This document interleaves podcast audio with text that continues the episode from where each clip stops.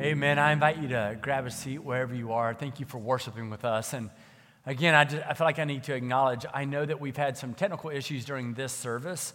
Uh, feel free, if you want to worship for the entire service uh, later on, you can jump back. And the 9 o'clock I know is going to be there and will be soon, if not already. So take advantage of that if you would like to. Um, but we still get to call out the Word of God and we still get to, to jump into His goodness. So we hope you're excited and ready to do that very thing. I remember it's probably been 26, 27 years or so. Uh, I was in college and, you know, I was a guy, I just had a lot of fun. And I had some great friends. We're at a lake one day. This is why I lived in Georgia. And we're at a lake and we're in a John boat similar to this. I mean, I know that you didn't wake up today going, hey, Pastor Joel is going to be in a John boat on the stage. This is fantastic. But just hear me out. I hope this, I hope this helps you resonate with the Word of God and what God is wanting to speak to you about today. We're there, and um, we're probably just a few of us in the boat, but there's probably 18 or 19 of my buddies around on the shore. And all of a sudden, it's like one of those horrible clips of clowns and cars, and they just keep coming out of this little car over and over. Well, they wanted to do something similar. They said, hey, let's see if we can all fit in the boat. Um, and I go, why? Like, wh- Oh, and I knew where it was going to go. Like, you don't even resist. You just go ahead and go with it. So before I know it, there's probably six or seven of us in the boat. The boat is, is not looking good, and it's more and more wobbly, like, right? You, you don't want to stand up necessarily in the boat. You can imagine six, seven guys in this type of thing. It's not made for that. And they're like, we got to get more. I'm like, guys, lay down at least like low center of gravity, I'm thinking. At least lay down. They keep piling in. We probably put a good 13, 14 guys in this boat before the water just started coming in in a way that we could not control it. Before we know it, it's probably four or five feet deep in the bottom of a lake, and we're spending the next hour dragging it out. And we're all, I mean, we're just all in there. That was the life. Now, I was the smart one. At least my version of the story is I was the smart one going, guys, why are we doing this? Um, that, that's so often who we are in faith. You're going to see that in today's message because who we are in faith is so, so many times we, we're in a boat. Let's just consider the boat to be our life, and we want low center of gravity. We want to be able to control it. We don't want anything to take it down no matter what. We certainly don't want to invite anything into it that could cause chaos, that could cause any type of disruption in what we know to be secure. Today, we encounter the fifth sign or the fifth miracle in the Gospel of John that really helps us to examine that. We're in a series called Seven, looking at the seven signs, the seven miracles of Jesus in the, the Gospel of John, but also the seven I am statements. This is the fifth miracle in John chapter 2. Every week I try to remind you of this. John chapter 2, you have Jesus turning water into wine in the wedding of Cana. In John chapter 4, you have him healing an official son.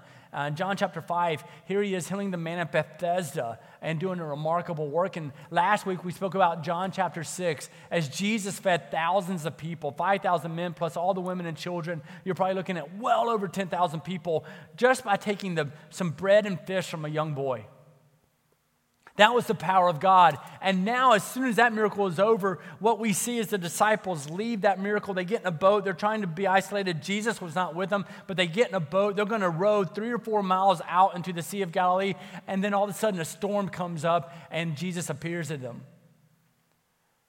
It's a powerful, powerful story, a powerful sign. And so, what I'd like to do today is we examine what we're allowing to enter our boat and the disruptions of life that we even have today. I want us to read the Word of God, John chapter 6. John chapter 6, beginning with verse 16.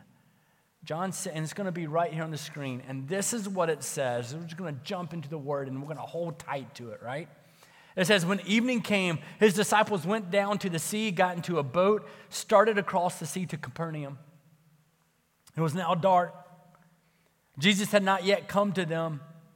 And the sea became rough because of a strong wind that was blowing. And when they had rowed about three or four miles, they saw Jesus walking on the sea, coming near the boat. And it tells us they were frightened.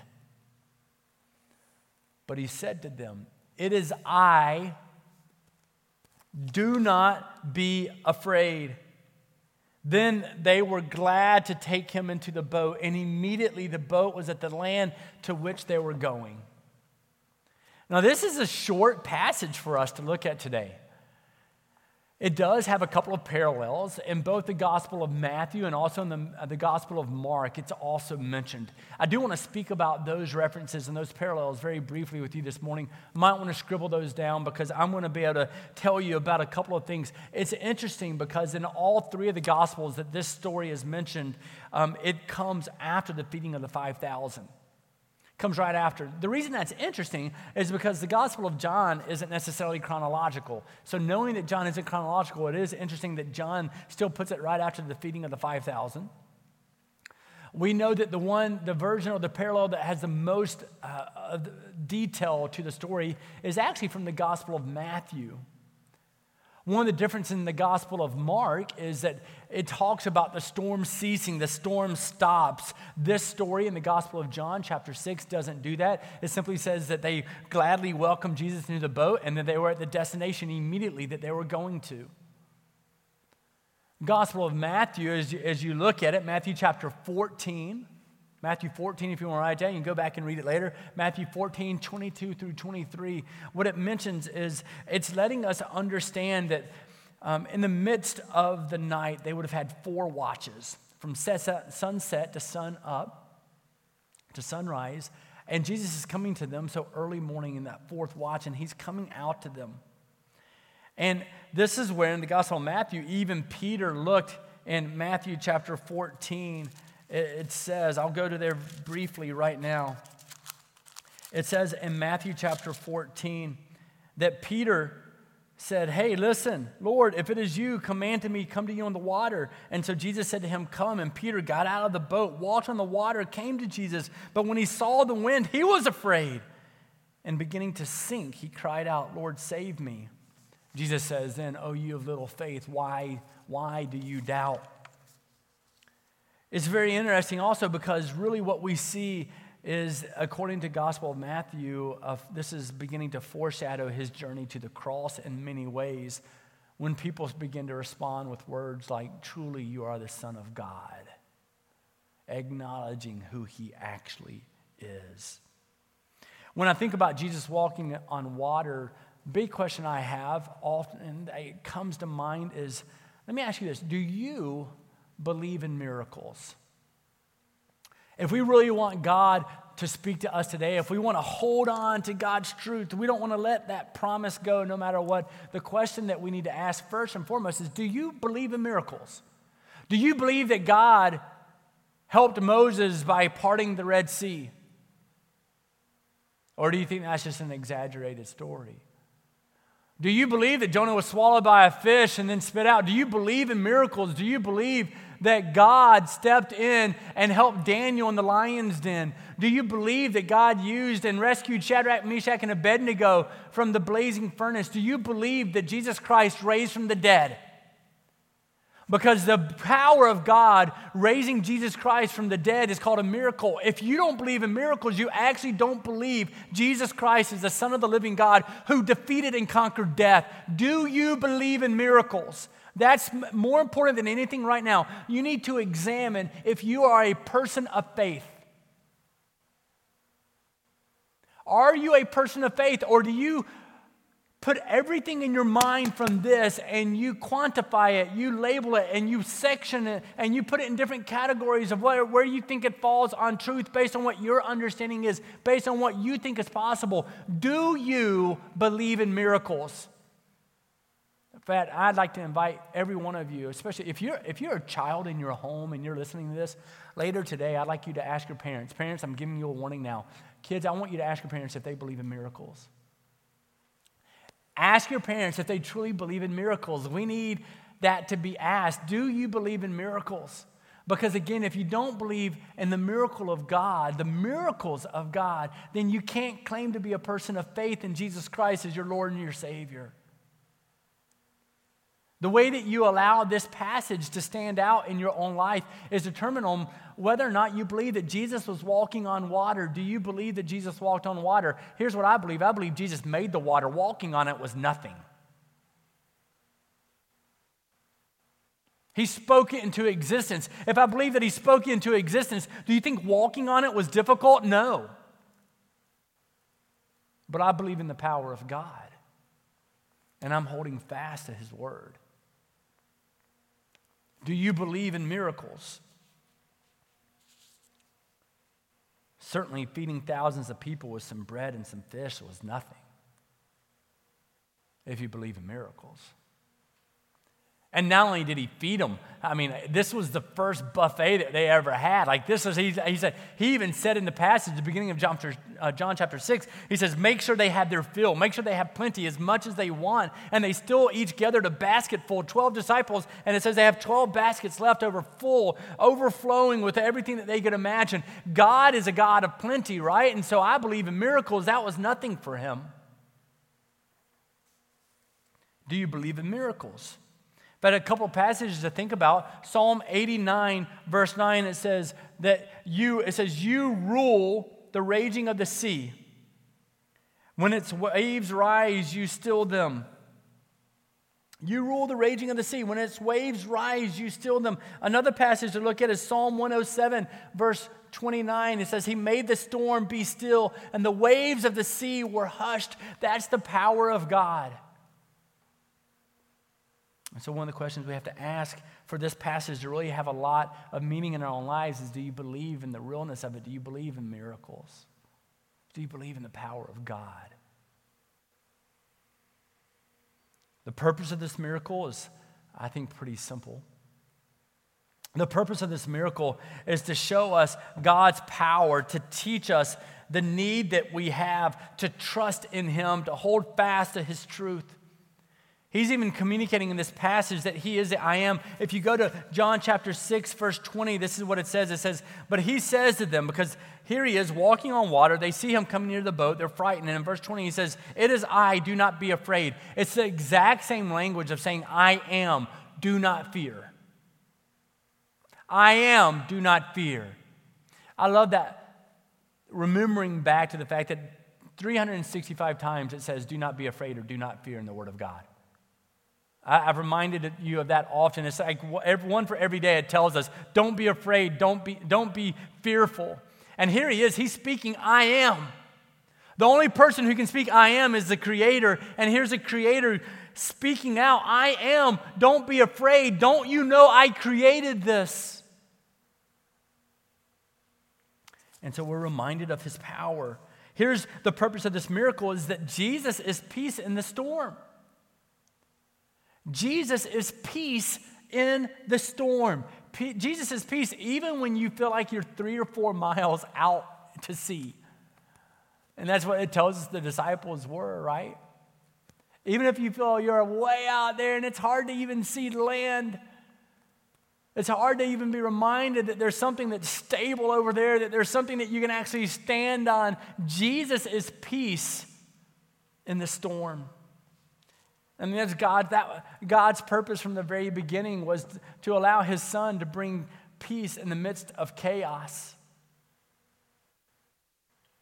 I mean, there's so many ways to look at chaos, especially in the Old Testament, and, and we look at God bringing peace in the midst of the chaos, and that's what God did by giving us his son. He brought peace, shalom, in the midst of the chaos. And Jesus shows us that he's here to conquer chaos by coming in the midst of the storm to his followers. He's showing his power. And when they see him, the wind is blowing and the boat is about to sink, they think, and they are three or four miles out from sea, and they think they're going to possibly lose their lives. And here comes Jesus walking on water showing us his power, calling out, I am. Do not be afraid. And according to the Gospel of John, the next thing we know is the story's over. It just says immediately they were where they needed to be. The word doesn't say anything about the storm stopping. It doesn't say anything about the waves going flat. It doesn't say anything about all of a sudden the wind ceasing or going calm. Just that Jesus had stepped into their life had stepped into their boat and they were where they needed to be. Story's over. Maybe that's a question is are you allowing Jesus into your boat? Even maybe a better question is do you trust Jesus in the storm? Do you trust Jesus in the storm? Do you trust Jesus in the midst of the waves blowing and the, the sea just building up and, the, and all the water, even sometimes getting in your boat, and it seems like all of your friends and the whole world is jumping in your boat, and you're saying, No, it's going to sink. Don't you understand? Have you even invited Jesus into your boat? Is that something that's happening for you? When Peter was allowed to step out of the boat and begin to walk on water in the Gospel of Matthew, it says that he started to sink because he started to see the storm around him. You see, what we learn from Peter in the Gospel of Matthew on this is he started to allow his surroundings to dictate his faith. He, he, he wanted his surroundings to give comfort, but his surroundings were changing. And so he lost sight of what he needed to lose sight of. I don't know about you guys, but with everything that's taking place, man, my, my family, we love to get out and about. I am certain that sometime today we're going to find some park to go walk in or to go run to or something like that. And we found a new one a couple of days ago. Um, and this was a picture that was taken of us. I want to show you. This is, um, if you can't see it that way, I hope you can. This is us walking over a bridge at a park. And my son, I grabbed him when we got on this bridge. My son Bennett, he's eight years old, awesome dude. And uh, man, I threw him up on the rail. I said, I want you to walk on this. And he was nervous. He's like, I don't, I don't Dad, I don't know about this. I said, buddy, I got you. I grabbed him by the hand. I grabbed him with another arm as well. I said, I want you to walk on it. I measured it. I grabbed it. I was like, man, it's like the, the top of it's like six inches. And he's, the way you see him now, man, he was standing up straight compared to what he was. He was hunched over and he was nervous. And I stopped him. I said, I said, Bennett, stand up straight. If this was on the ground, would you be able to walk on it? He goes, Oh, yeah, yeah, yeah. I said, then don't let your surroundings dictate, dictate what you're willing to do. Now, I had a friend with me at that time, and the friend was like, oh, great. Like, here goes Joel, another life lesson. And he gave me a hard time for it. But man, what a, what a powerful thought. God hasn't changed one bit, our surroundings have changed. And our surroundings should never dictate or control our obedience to having faith in Jesus Christ. Our surroundings must never control our obedience to live in faith. Never. And right now, God hasn't called us to do anything, but He's always, uh, except for that which He's always called us to, which is to live by faith, to trust in Him. And we're walking on the same thing. And if we're allowing, that's a great question, too, for us to ask of ourselves are we allowing our surroundings to dictate whether or not we would trust in Him? Because Peter began to allow his surroundings to control his faith, and he began to sing. Maybe some of you feel like you're beginning to sing, or that everybody's just jumping in your boat and the boat is sinking. But what I'm telling you is to hold on to the Word of God because our God is trustworthy. Are you living based on the circumstances around you, the surroundings around you, or are you still trusting in God? And our homes, our homes right now need to know God has asked us to walk a path of faithful obedience to Him. Do not let the surroundings dictate your faith in Jesus Christ. We need to make that decision. It's so important for us to recognize this, right? Fear, fear is what is sinking our faith more than anything else.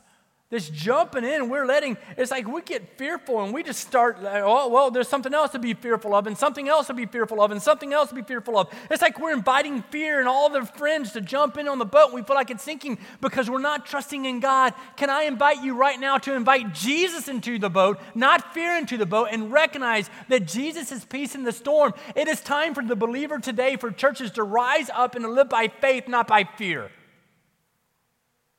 to trust in Him. He's walked us to, he, He's asked us to walk the same path He's always asked us to walk down.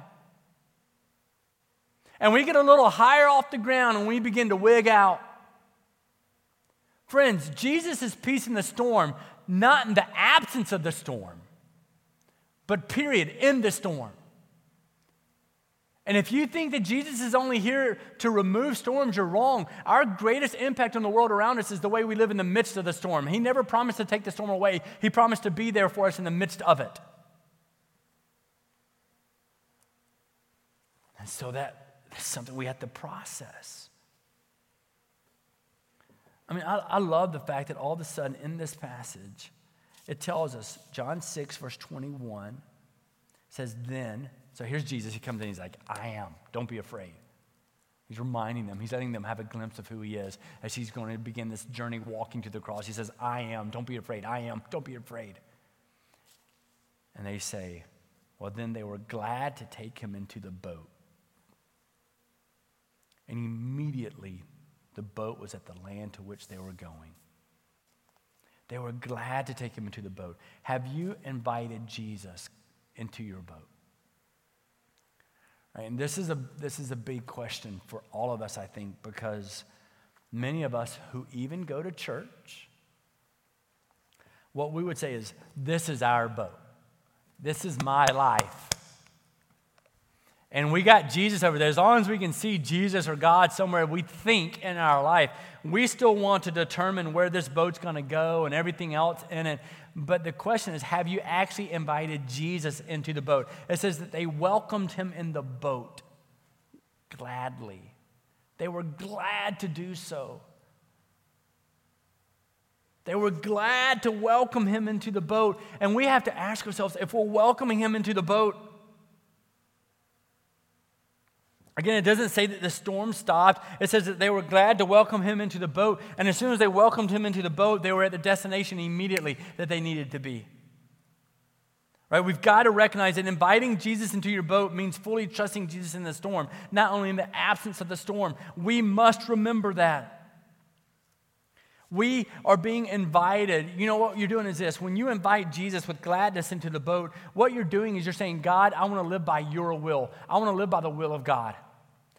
Everything else, I don't care how bad the storm gets. I don't care how bad the waves are. I don't care how much the wind is blowing. I want to live according to the will of God. But this is what we need to remember. Sometimes people start, start speaking about this, and I've heard so many pastors say, as soon as you start living in the will of God, everything's going to be much easier. No, I don't think it's going to be much easier. It's just we're going to have peace about doing the hard.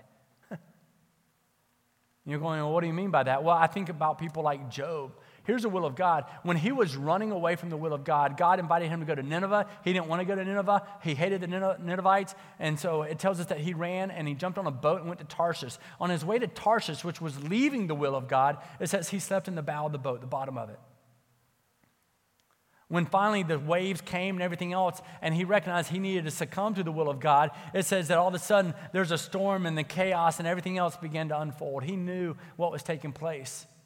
Running to the will of God, acknowledging the will of God can be pretty much a storm because we want what we want and we don't always gladly welcome Jesus into our life. Sometimes being obedient to the will of God, I'm just telling you now, it can be hard. Jesus Christ, the one person who was more in the will of the Heavenly Father than anybody else. It tells us right before his death and crucifixion, he was in the garden bleeding drops, right? Sweating drops of blood. Being obedient to the will of God can be difficult, it can be hard, but yet that's what God has called us to. To welcome him gladly into our boat and to have control of every part of our life. And there's too many people right now who are in their boat and they're being thrown back and forth and they don't feel like there's any hope. Friends, there's always hope in the name of Jesus. There's always hope in the name of Jesus. And sometimes embracing the peace of Jesus means stepping into the storm. Sometimes I think living as a transformed follower of Jesus, that's what we're called to do as a church, right? To live as transformed followers of Jesus. I think sometimes living as a transformed follower of Jesus means stepping into your area of fear and trusting Jesus in it.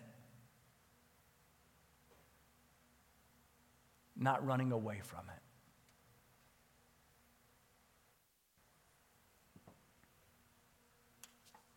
Earlier, I asked if you believe in miracles, and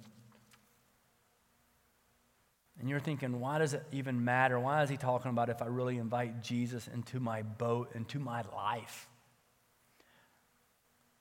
Really quickly, I want to give you a glimpse of what happens in the rest of John chapter 6. In John chapter 6, he then calls out, especially in John 6 35, It's the first I am statement that we find in John. He says, I am the bread of life. He's already fed bread and fish to thousands. He's now showing his power over nature and everything else because he created nature and everything else.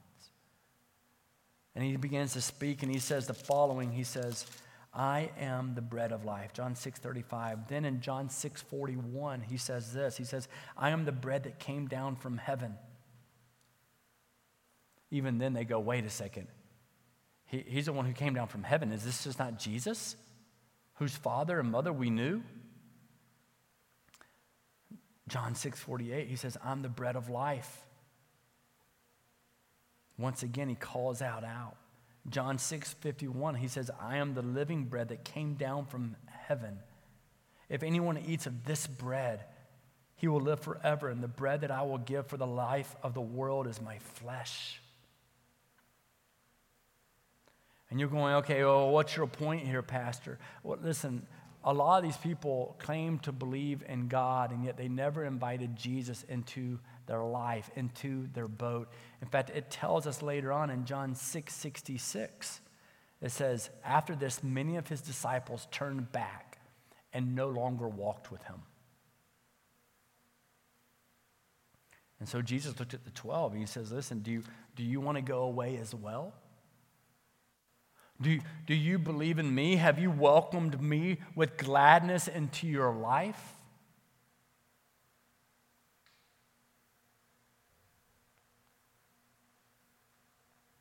One of the most important questions I can ask you is Have you truly welcomed Jesus into your life? One of the ways you know that is do you answer this question again, do you believe in miracles? The miracle of God working through Jesus Christ for you. That's a big question for us to be able to examine. Are you someone who's walked away from Christ because you really don't see the power of God and, and you've never truly welcomed Him into your own life, into your boat? And man, if, if you're someone who's welcome Jesus into your boat, if you've welcomed Jesus into your life and you say, Come on, I believe in your miracle, I believe in your power, I believe in who you are, then here, I want to give you just a, three things very quickly that will help you know whether or not you've actually done that. Three things. First is this three signs that Jesus is actually in your boat. It means that first you will, with gladness comes with Jesus. You're going to recognize that. It says, gladly they welcomed him. Now, I know that part of that gladness came because they're grateful that in the midst of a storm, here comes, some, here comes Jesus. We need some Jesus, right? But it says, gladly they welcomed him. Now, it doesn't say reluctantly. In the midst of the storm, they knew that they needed him. Gladly, they welcomed him. It doesn't say with regret that they welcomed him or, or man, uh, what else are we going to do? It says gladly, they welcomed him. The Word of God is full of places where it talks about worshiping the Lord with gladness, about rejoicing in who He is, declaring of His greatness at all times, even in the midst of the storm. This may hurt the ear a little bit to hear, but of all times, we should be worshiping and praising God right now. That may not be comfortable for some of us to hear, but even in the midst of the storm, we should be gladly welcoming him and as a result of that, praising him and declaring him as king. Another thing that we see, I told you three signs that Jesus is in your boat, is that you recognize that storms are opportunities. Too many of us don't consider the storms to be opportunities, but it's our greatest time to be able to stand apart from everybody else and to let them see wow, why do you have so much peace? Because Jesus is peace in the storm. Jesus is peace in the storm. That's why. This is temporary. His eternal. And I believe in miracles. I believe in the power of God. Storms are opportunities for us to even speak to our children. Right now, our children should be seeing the way that we live and go, wow, I want to live with that boldness. God never commands us to live in timidity or to live in fear. He says to live with boldness and to live with courage. Our family should be looking at the way we live and go, wow, I want to be like that. And it should be preparing them to live with a greater courage and a greater boldness to live even more faithfully and more passionately and more radically for the name of Jesus Christ. Willing to walk with hands wide open for God to have control of anything He wants. Why? Because we've welcomed Him into our boat. That's another sign that you've welcomed Jesus into your boat. Not only that, that you have a gladness about welcoming him. You have a joy that comes into your life, right? People are always asking, why are you smiling? But also, you recognize that storms are opportunities. You're not angry at God because something hard is happening in your life, because God never said there won't be difficulty. We have way too many people getting upset with God for difficulty happening in their life. God never said difficulty won't come, He never said that. He said, I'll be there with you in the midst of the storm. A final sign that I want you to think about to determine whether or not you really welcome Jesus into your boat is understanding and knowing that Jesus, you know that in your own life, Jesus is actually the destination. Right? It says that Jesus came, they welcomed him into the boat, and immediately they were where they needed to be. It's Gospel of John, chapter 6. Immediately, they were where they needed to be. And too many people are in their boat and they're cruising, they're hanging out, and they know where they want to end up. There's a town down there, really cool docking area, some cool restaurants. That's where we're going to end up. That's my destination. And we think that Jesus' role is to actually help us get there. No, that, that's not your destination. Jesus is your destination. We shouldn't want anything in our life that would distract us from understanding that Jesus is our destination. And we think that Jesus and God is here just to make sure we get what we want and we can get to where we No, if you have welcomed him into your boat, you recognize you've already arrived. Do to me what you may. I know the eternal God.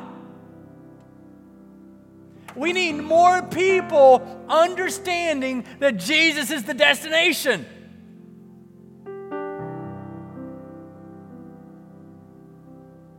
The stock market can take our money and we will praise God. Illness can impact our families and we will praise God. Hardship can come and the waves can, can rise and the wind can strengthen and blow into our lives and we will praise God. That's not only Chapel Point, that's called the children of God. Have you welcomed him into your boat? And will you continue to do so? With gladness, knowing that the storm is an opportunity, but also knowing that you've already arrived because Jesus is the destination. You might be exactly where He wants you to be in order to proclaim Him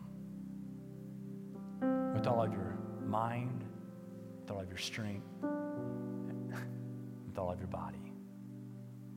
Christ above you, Christ below you, Christ to the left of you, Christ to the right of you, Christ in the ear of everyone who hears you, Christ in the eye of everyone who sees you. I pray you will bind yourself to Jesus Christ. I pray that you will welcome him into your boat. May the Lord bless you. May he keep you. May you have a courage like you've never known before as you declare Him that He is King. Amen. Let's continue to worship together.